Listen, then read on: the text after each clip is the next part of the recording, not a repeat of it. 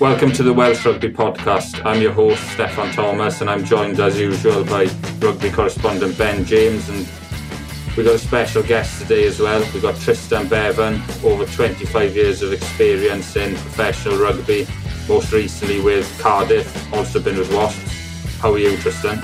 I'm very well, thank you. How are you both? Very yeah, well, we're good. We're good. You, you all right, Ben? Uh, I'm, I'm good. Recovered from the World Cup? Just about. Uh, just about. A bit of post World Cup lurgy. Uh, still knocking around, but um, yeah, I'm good. Uh, missing France a bit, but what can you do? Is that is that actually a lurgy, or are you sort of uh, you know feeling the effects of uh, too many uh, nights out in in France? No, I was in bed by ten o'clock every night in France, so uh, yeah, it must yeah. be a lurgy. Yeah, I've, I've heard that before. Um, yeah, so um, yeah, thanks for joining us, Trystan. Um, yeah, we, will just get straight into it then. Um, obviously, you know, regional rugby back up and running. Uh, what have you made of the the opening sort of uh, three weeks or so of the season? Um, I don't know about you guys. It feels a little bit strange because obviously the height of the World Cup and everything was delayed. The URC is a few weeks later than it should be, and um, it it does feel like a rebirth of, of a new competition. And, and it's sort of once you've got over the sort of the intensity of the World Cup, which many people I've spoken to probably feel as if it was the best World Cup ever. And then, um, obviously, I think the reintegration of the national players for Wales is still ongoing. Um, so, yeah, I mean, it's it's interesting for me now because I'm looking at it as a spectator for the first time in 24 years. I'm looking at it as a fan. So, um, yeah, I'm excited for it. Yeah, um, you know, you know, as as a coach, and we're gonna, I suppose, in terms of S and C, you would be classed as a coach or new. So when when you've got this situation in Wales where, especially after a World Cup, you've got certain players who aren't going to be there for the start of the season um, because obviously international commitments and whatnot. How how difficult is that as a as a coach, especially in the strength from a strength and conditioning point of view, because they've sort of done their work with Wales in the summer, but you might be wanting to play a bit different. How how, how tough of a balancing act is that? I mean, you can you can explain how tough it is as a coach, but I guess it's the players that are the ones who are suffering the most from it. I mean, you've got effectively now a year long calendar um, for the players. Uh, it's a very attritional sport. I'm sure we'll speak later on about how different it is now to when I first started coaching.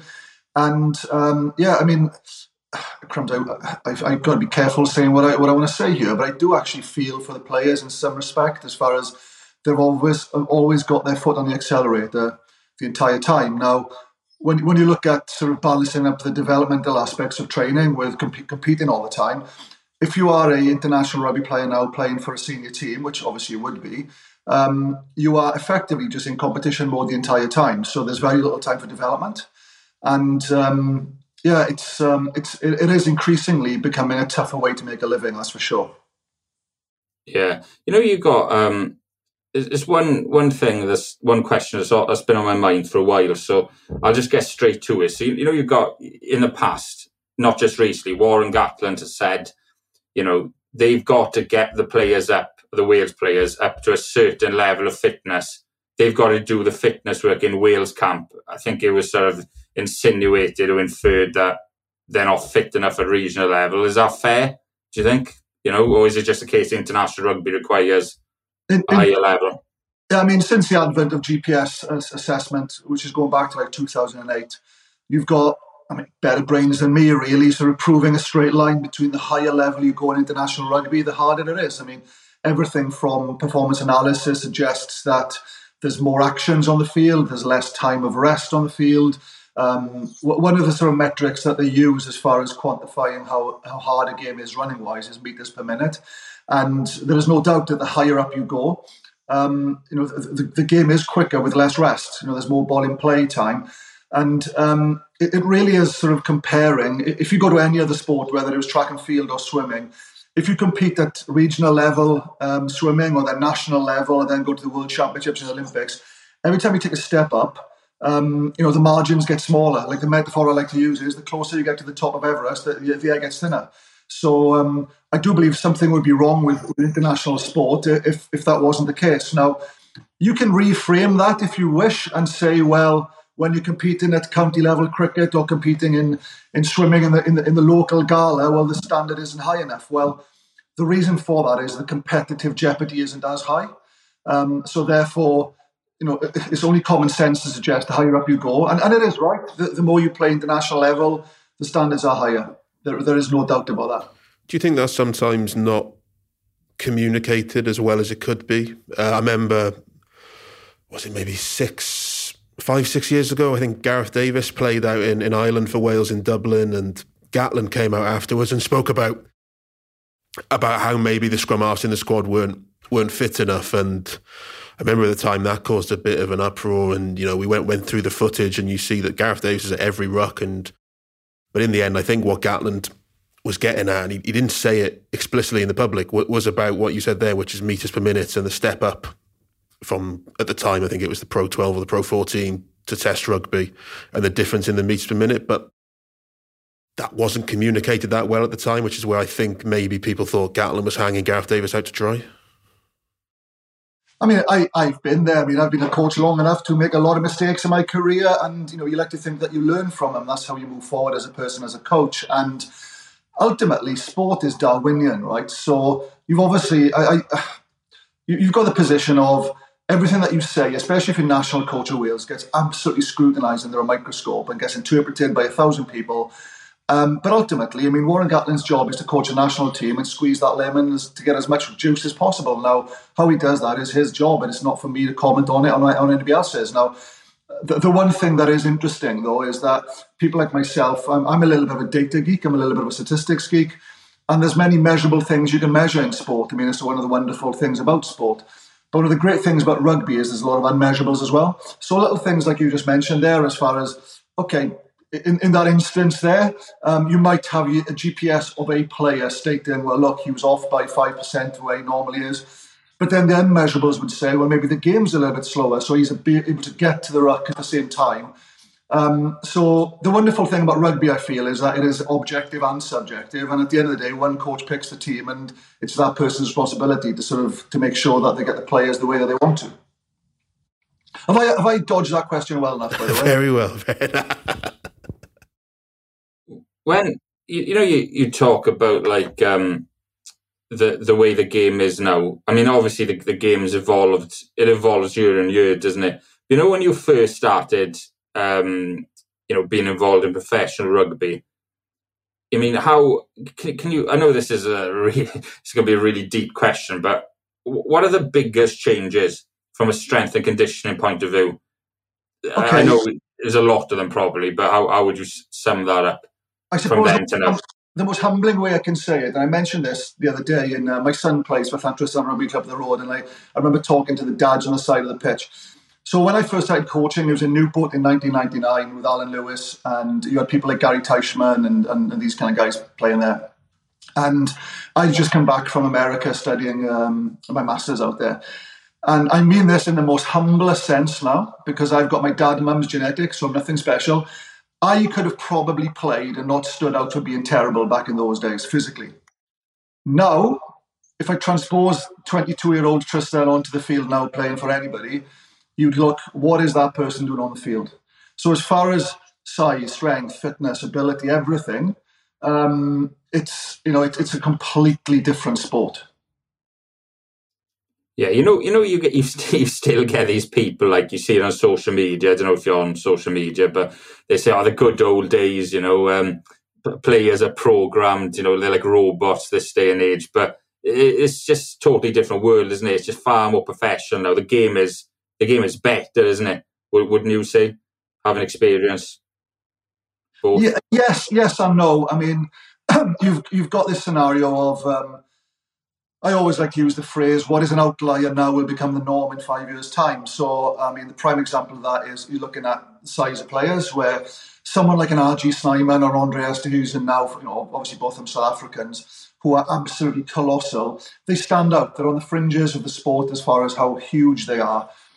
But, I mean, if we have a conversation in five years' time, I wouldn't say that wouldn't become the norm, but everybody else catches up with that standard. So, I mean, rugby, thankfully, is still a game for all shapes and sizes. You look at people like Cheslin Kolbe, you know, Shane Williams, arguably the best player Wales have had in the last 25 years. Um, it's a sport that energizes people's skill and speed as much as size. But um, and I'm a bit of a rugby romantic. I mean, I grew up on the Gnoll watching Neath play with Elgin Rees and, and Jiffy and these guys. And to me, rugby is a is an art form. It's not it's not a bish bash bosh scientific experiment of of forces and physics, which is quite weird because the part of my job for the last twenty years has been trying to sort of almost ruin the game because I've created these big, as you call them, robots who are big, fast, to try and negate the weakness in the, in the team.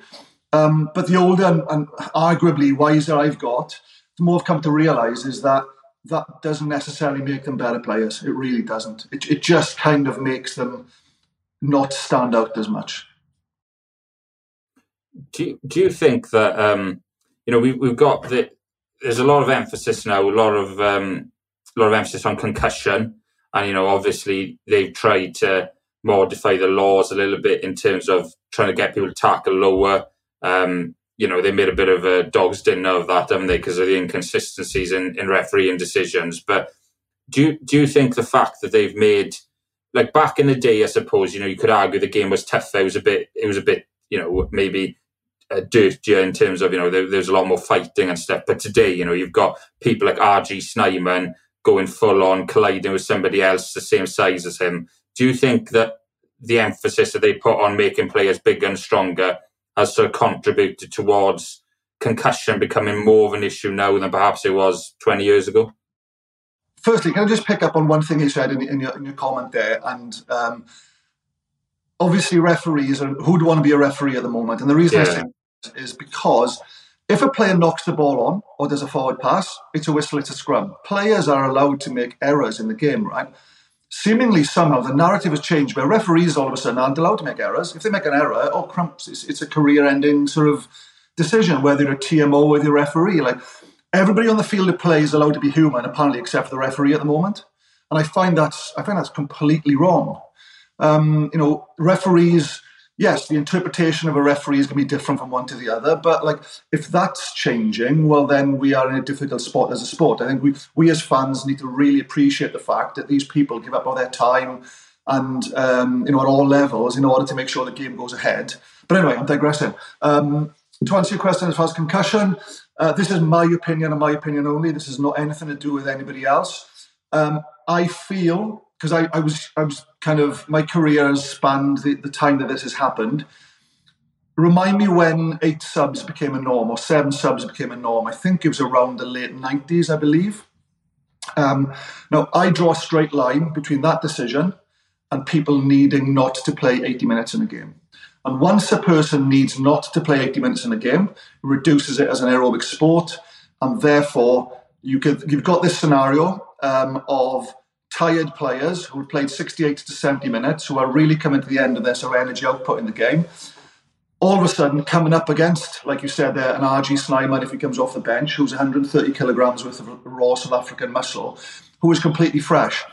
Um, now, there's two sides to that argument, which is um, tired people do make more mistakes, which obviously could then lead to a concussive event.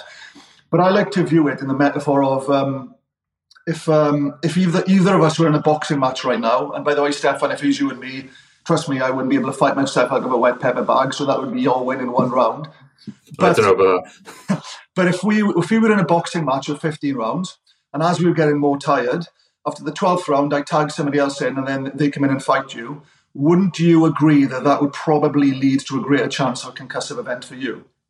That's kind of the common sense element that I see it. Now, I'm not saying take away subs completely, that, that would be nonsensical. Um, but I think maybe limiting them in the, in the football sense, where you've got eight on the bench, but you're allowed to bring three or four on, or whatever it is in football now. I think that would energise the sport to make sure players have got to be fitter. And if they become fitter, they by, by, by and large, they become a little bit smaller as well.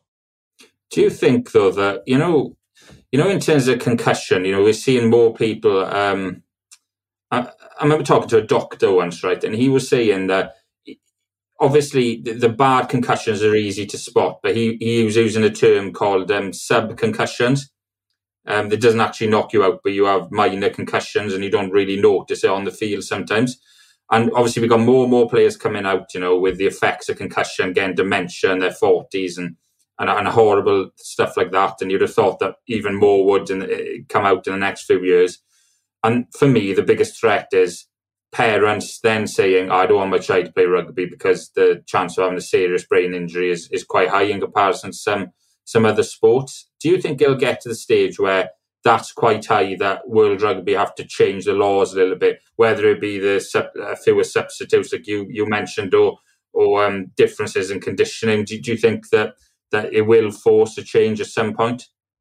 There's a um, coincidences happen now and again, and the one coincidence that's quite sort of stark in my in my career is when I was a student at Michigan State University. Obviously, my accent stuck out because I was a Welshman. And one day, I'm walking on the street and I noticed this Scottish accent. So there was a guy, a Scottish guy in the same course as me, um, who's ended up becoming Professor Sean Cumming from Bath University, who, um, who Sean is on the forefront of creating what's called biobanding, which um, New Zealand sport, I think, have taken on now as a principle. I think a couple of other um, nations starting to as well as a trial, which is through the age grades all the way up to, I believe, sort of mid to late adolescence.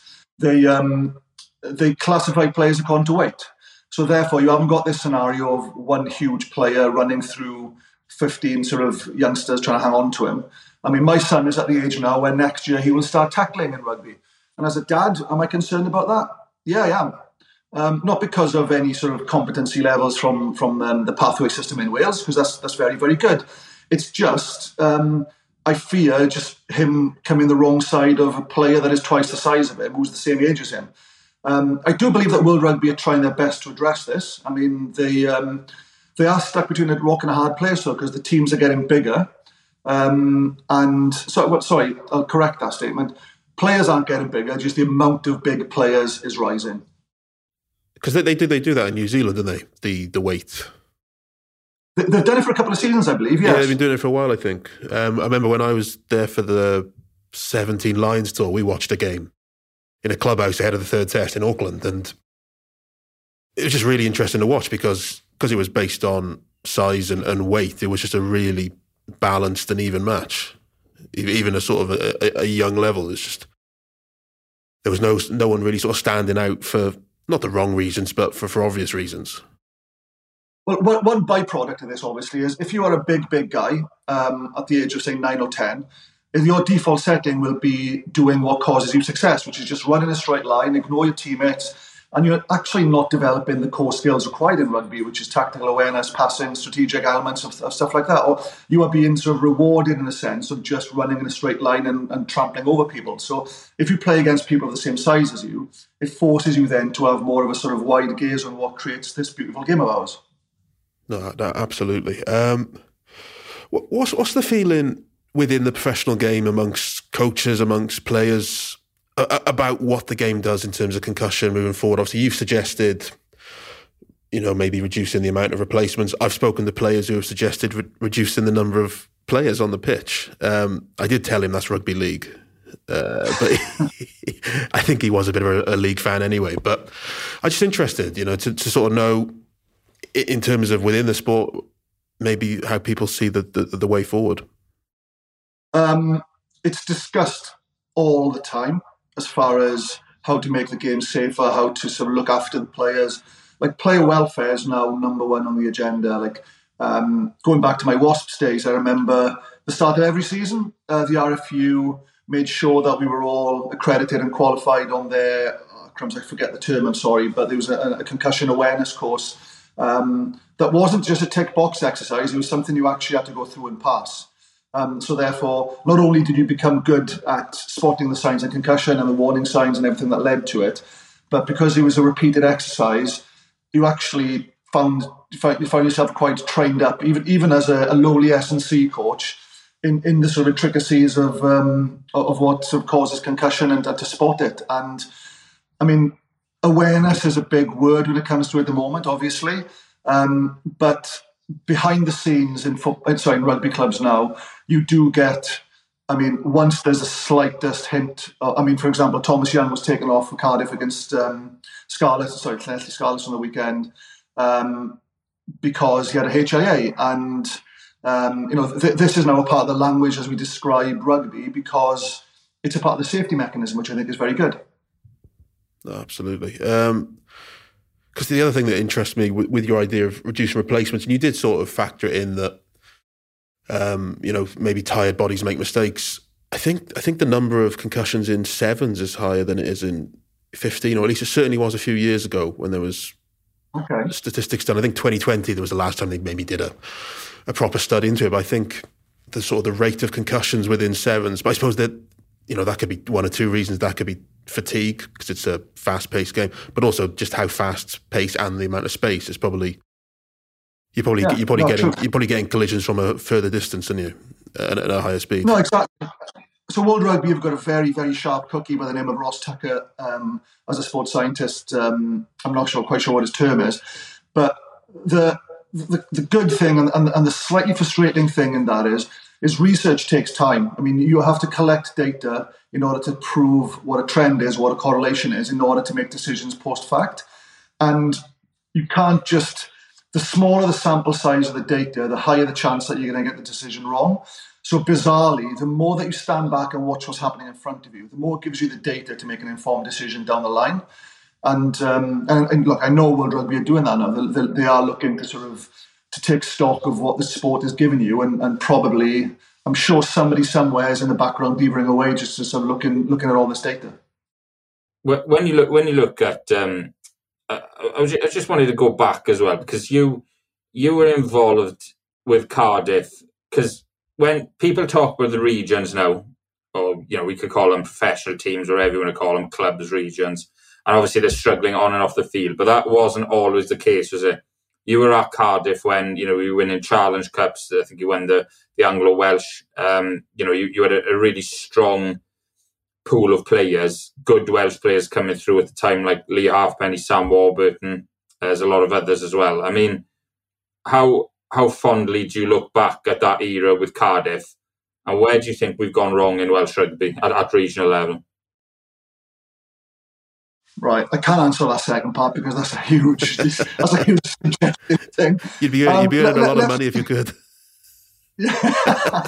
let, let me get romantic for a second, which is um, when rugby went regional. I was working, as, as, I mentioned, I was working in Newport with Alan Lewis and uh, Ian McIntosh and Percy and Tyche and all these guys, Shane Howarth. And I remember at the time it was a huge upheaval um, where everything, you know, standard Welsh rugby, everything the the, the nuclear button was pre, was set and, and everything changes. And growing up as a rugby romantic on the Gnoll myself, I thought going from nine clubs to four was the worst idea in the world because um, you know because it's a change and people are afraid of change, right? But then regional rugby took off, and at the time there was five. Obviously, I lived in Bridgend, so I was sort of when I didn't have a game with Cardiff, I used to watch the Warriors play, and, and, and it seemed okay to start off with. But what happened was it became very, very hard to get a contract if you were a Welsh rugby player. I remember um, um, Davies, one of the best players in Wales at the time, didn't get a region, if, I, if, I, if my memory serves you right. Yeah. So there was this sense of huge jeopardy, which was, well, you've got nine times 35 players um, looking to get into effectively five squads. So that squeezed everybody's sort of focus a lot. And um, as you say, I was I was lucky enough for the first three or four years in Cardiff with Dai. Um, it, it, was tough. I mean, we were we were losing a lot, and um, there wasn't really um, much sign of light at the end of the tunnel. But then, slowly but surely, um, as you said, we, we had a golden era of not only good foreign signings, but also, I mean, they appeared all at the same time. Jamie, Lee Halfpenny, Sam Warburton, Josh Navidi, Lloyd Williams, Bradley Davies, John Yapp, Nicky Robinson, Jamie Robinson. Now, these were all local Cardiff boys who were outstanding players. But then to get into the Cardiff team, Lee had to dislodge Benny Blair, one of the best players I've ever coached in my entire life. Jamie Roberts, poor fella, I had to try and break into a, a centre partnership which had Tom Shanklin, Alfie, Gareth Thomas, uh, Jamie Robinson, and who else would have been there? Casey Laulala. So, in order for Jamie to actually get into the team, his standards had to be not just here, but here. It had to be super, super high. Um, so, I think you had this perfect sort of model of not only it being very, very hard to get into the team, but the way you got in there was having your personal standards being super, super high. And it was a numbers game, no different to what you see, um, what I saw, sorry, in, in England, which is you know, you've got an area, when we were in Wasp, you're an area in Coventry which had a population of between Coventry and Birmingham at four and a half, five million. So the chances are that you're going to get a lot of good players come through the academy at some point. And then there's nothing better as a professional coach than seeing people come through your academy of certain quality because you can see that the future is going to be bright, but it doesn't half light the fire into the players playing in the team as well, seeing that their position is under threat. When you know you said Ben Blair was one of the best players you've ever coached, I'm sure a lot of Cardiff fans will remember those two touchline conversions in that that semi final against Leicester. Although we won't we won't mention the shootout. But what in terms of Blair, what made him one of the best players that you you coached? Uh, presumably, you meant off the field as well as as what he produced on it. Um, so as far as, as far as Ben Blair, um, he he wasn't the biggest player in the world. He was very very quick, and he had this Cheslin Kolbe ability just to sort of step off his left and right foot and you know beat you in a phone box. One of those players. But also he had like 103% kicking rate or something stupid like that. I mean, he never missed. In fact, the only time he did miss, and I'll never forgive him, is out in Connacht, where if he'd have got the ball over the top, he would have won the league. But then, you know, that's uh, that's deep in my memory bank somewhere. But obviously, Ben, those two touchline conversions against Leicester were incredible. But one of the things at the time we used to do a lot as far as fitness was was what's called small-sided games. I mean, it still goes on now. And I, as S&C coach, I was refereeing those games. Now, I'm the worst referee in the world. Every player I've coached will tell you that. But instead of holding a whistle, um, when you had your Caseys, your Bens, your Jamie Robinson, Jamie Roberts, Nicky, these guys playing anaerobic games, I should just stand in the middle and just clap because the quality of what you saw, like the 4v4 in the barn or whatever you do at the time, watching them play and play this sort of Hollywood style passing, it was like watching the Harlem Globetrotters train. And you'd get to a point where, okay, we've, we've, we've covered, let's say, five kilometers now, guys. That's enough for this session. You know, let's let's tune in and let's let's let's, let's pack away. Because they were superb players who loved playing the game, they would often tell me, "Ah, oh, forget it. We want to keep on playing for 15 minutes because we absolutely love doing this." And it was just high skill, um, high output, high output players, and Ben Blair was probably the best sort of personification of that. Yeah, you know, you know when you look at whenever a, a Welsh team signs um, an overseas players you know, player, you, you, see, you know, there's always a reaction or use block in the path of a young Welsh player. I know not every overseas signing is going to be a success. It depends on the individual, doesn't it? But do you feel that the likes of Ben Blair, um, you know, uh, Rush, etc., Molitika, Laulala, help develop Jamie Roberts, Halfpenny, that having good overseas players is something that perhaps we're, we're missing a Welsh rugby at the moment that could, and those players can sometimes speed up the development of the, the sort of local talent? I mean, I can only speak from the lens of my own experiences here, but the answer is yes. Um, and I'm going back to my previous time in Cardiff when we had the aforementioned Casey and Rushy and these guys. Um, but then, by the same token, you had I mean, you had Martyn Williams in the team, you had Daniel Jones, Tom Shanklin in the team.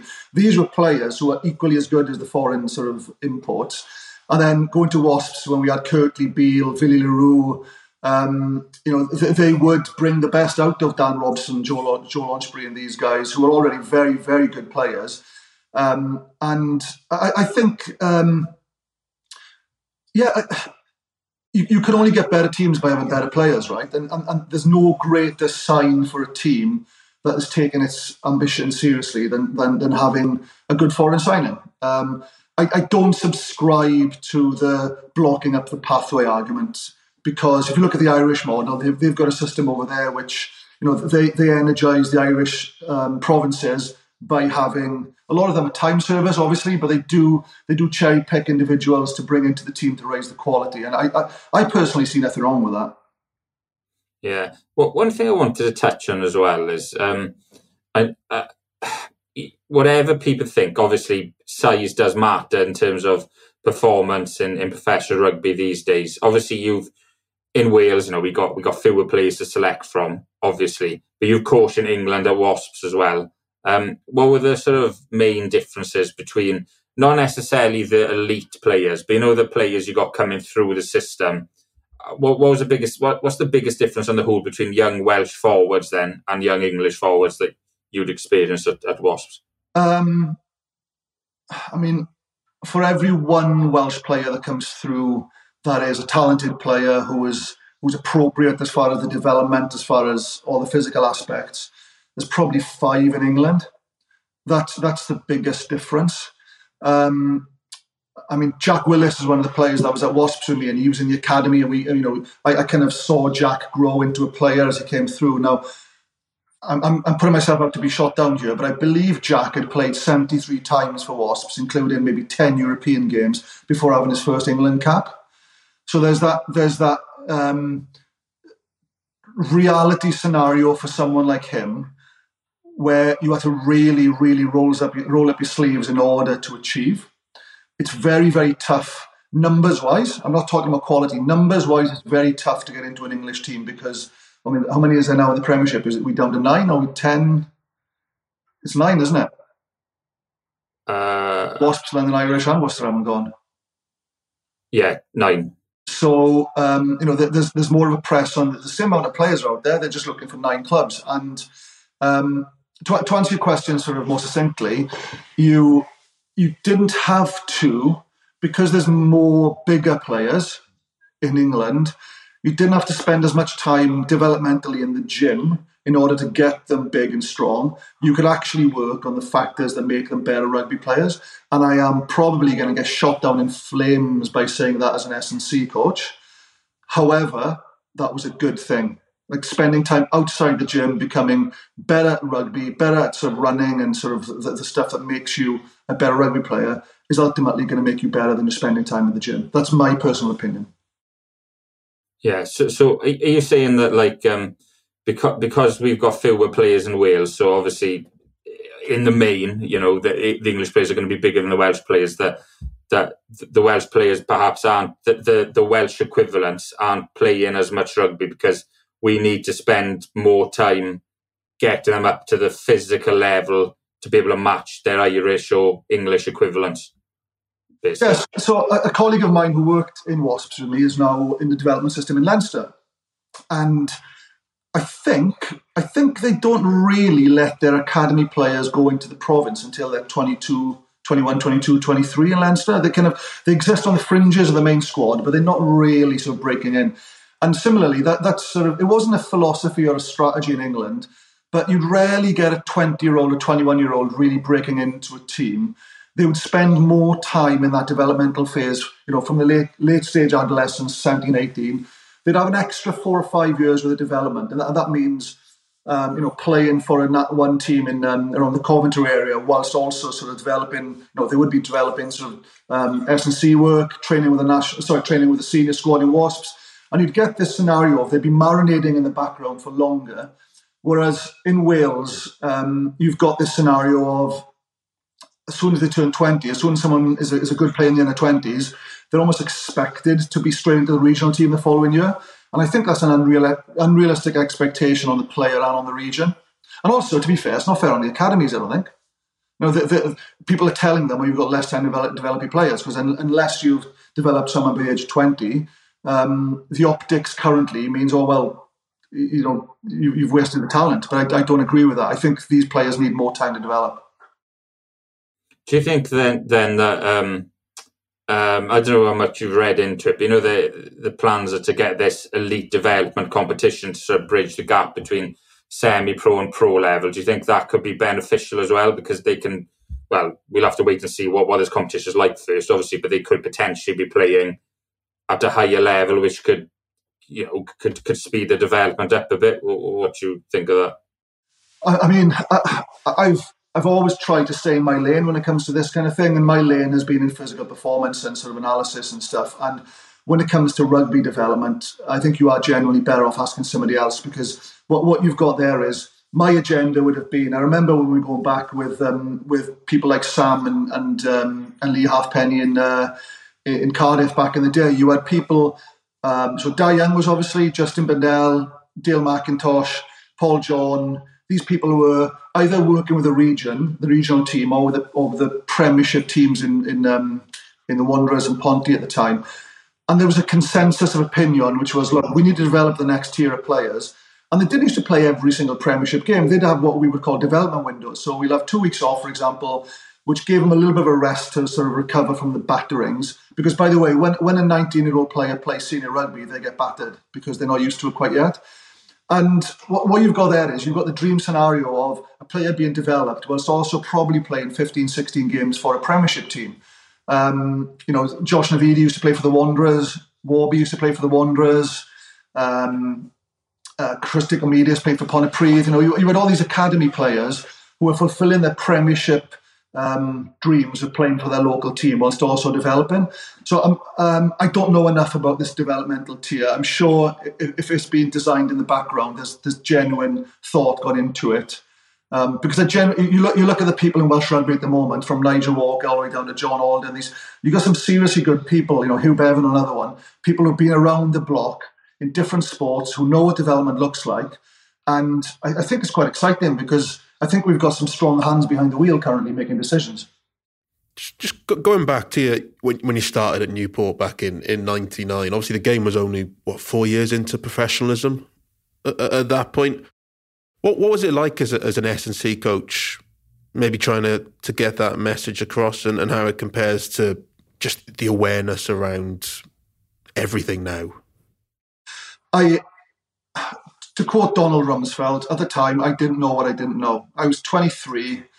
I thought fitness was a combination of getting someone to be as fit as they could to run a triathlon and as strong as they could be to be uh, to, to, lift as much bench press as possible. So I, I thought being a fitness coach at the time was basically giving them those hard, dark experiences as often as possible.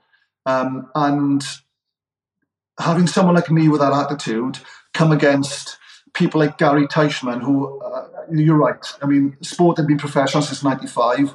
In South Africa, I think it'd been professional since 1985, really.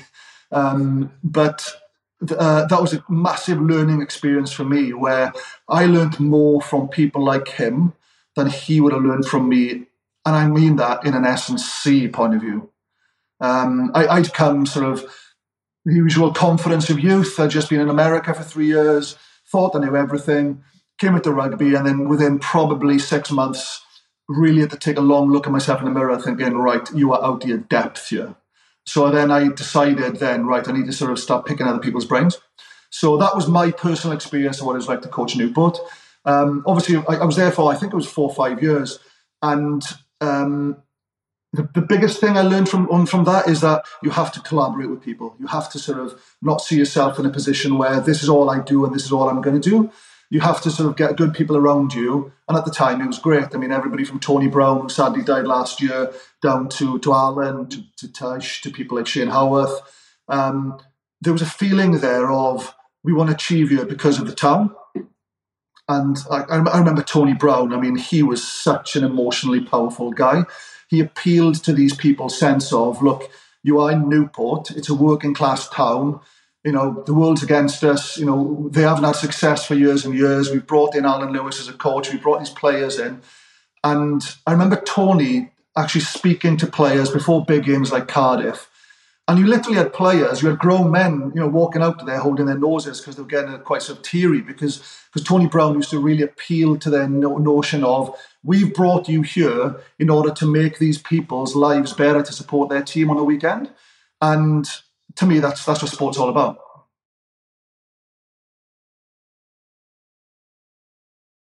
Uh, I mean, uh, moving forward, has that been something you know, maybe maybe not sort of tub thumping messages and, and getting players to cry, but I suppose that that balance between the analytical side of things, but also the human side of things, has that been something that you've tried to carry throughout your career? Yeah, I, I suppose um, I, I, wouldn't consider myself the best coach in the world. I'm um, I'm, I'm not a sort of screamer and shouter. I'm not a motivator, all that kind of stuff. I mean, there's there's many many better coaches than me when it comes to that. Um, I'm quite analytical analytical by nature, so I like to measure everything. I come from a track and field background, so everything to me is quantified according to performance.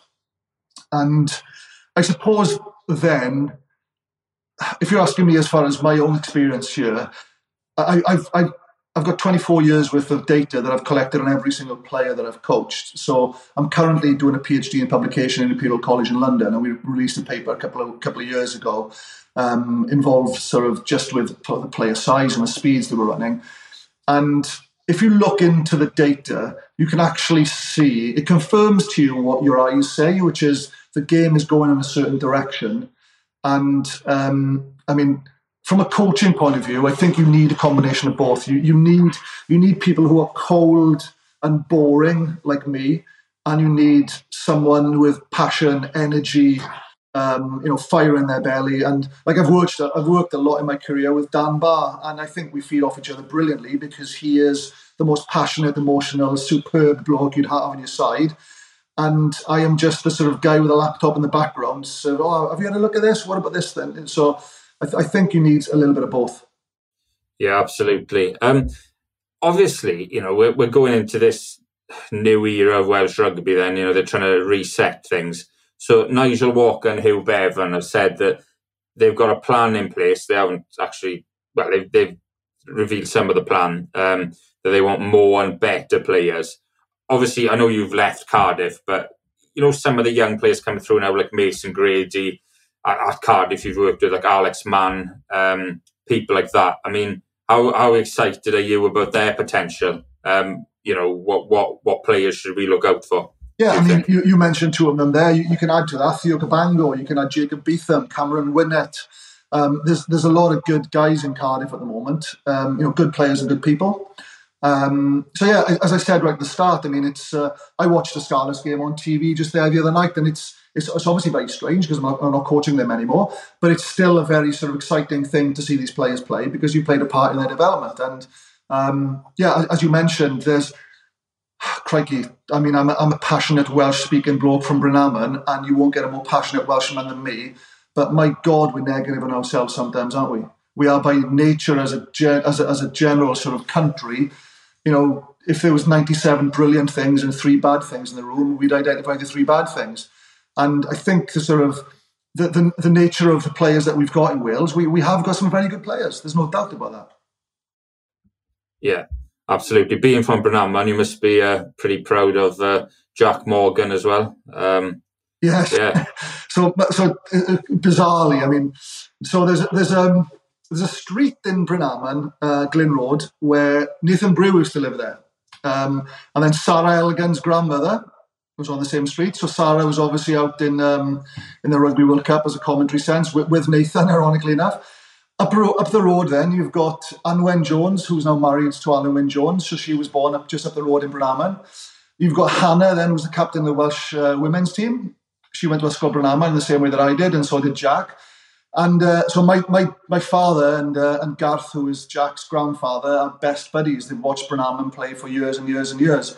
So um, I think Brynaman currently is the place to be as far as the epicenter of world rugby it's quite bizarre how sort of one little area in, in West Wales by Castell Carreg Cennen has become this sort of uh, yeah, it's the place to be. I mean, and, and Jac, I mean, Jac Morgan is is probably the epitome of the of the modern rugby player. He's a, he's a superb attritional athlete and also a very, very, very good guy.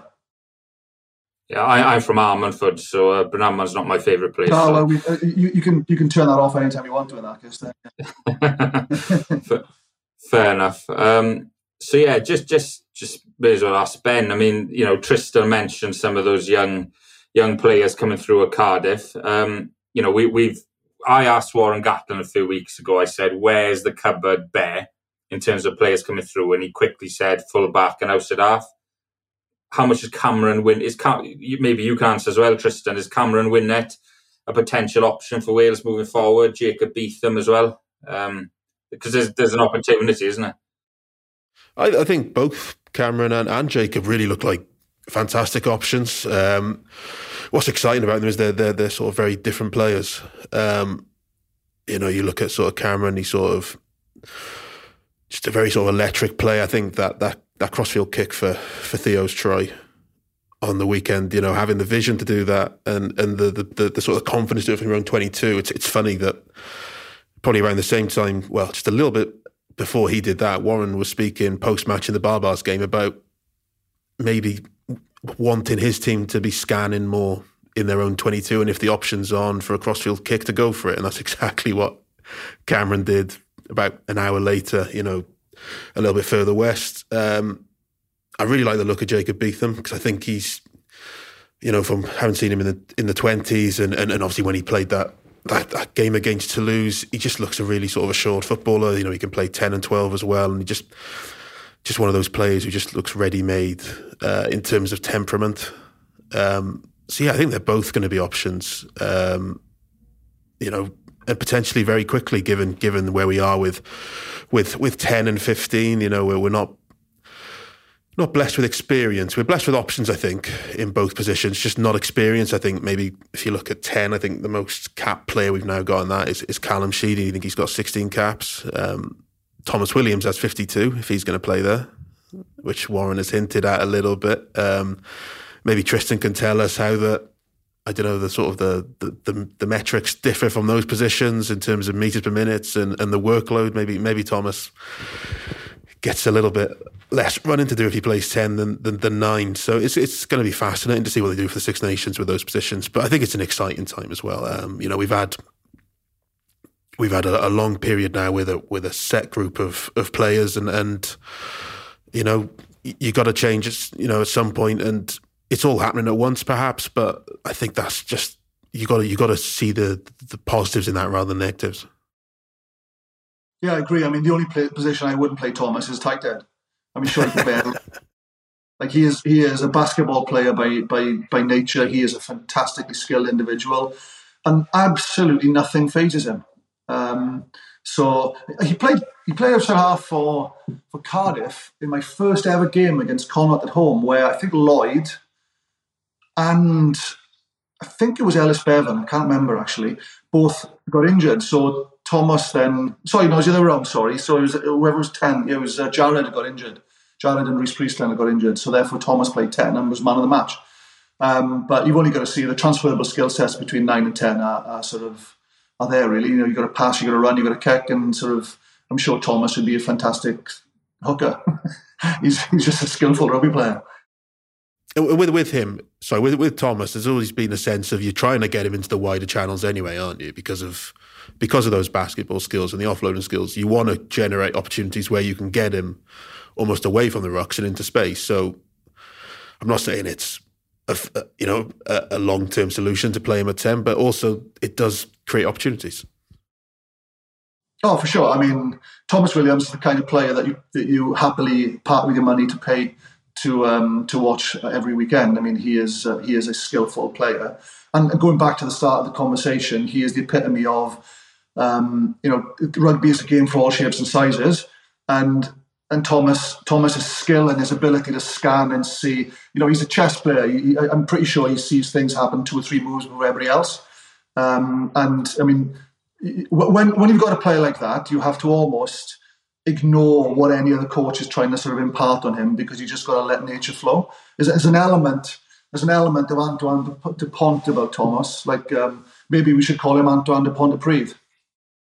One player, right? I was watching.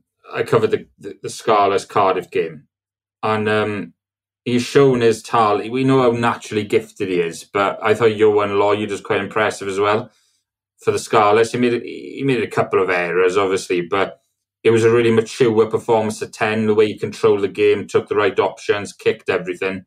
This is a guy that can play 10, wing, 12, outside half. Um, whether he's big enough for Gatland, I don't know, but it'd be interesting to see if um, if Gatland will give will give him a go at some stage as well. I, I don't know, you know, Ben, you've obviously uh, covered Wales at the World Cup. Do you think Ioan Lloyd would be Gatland's cup of tea, or or is he not really um, not really that level?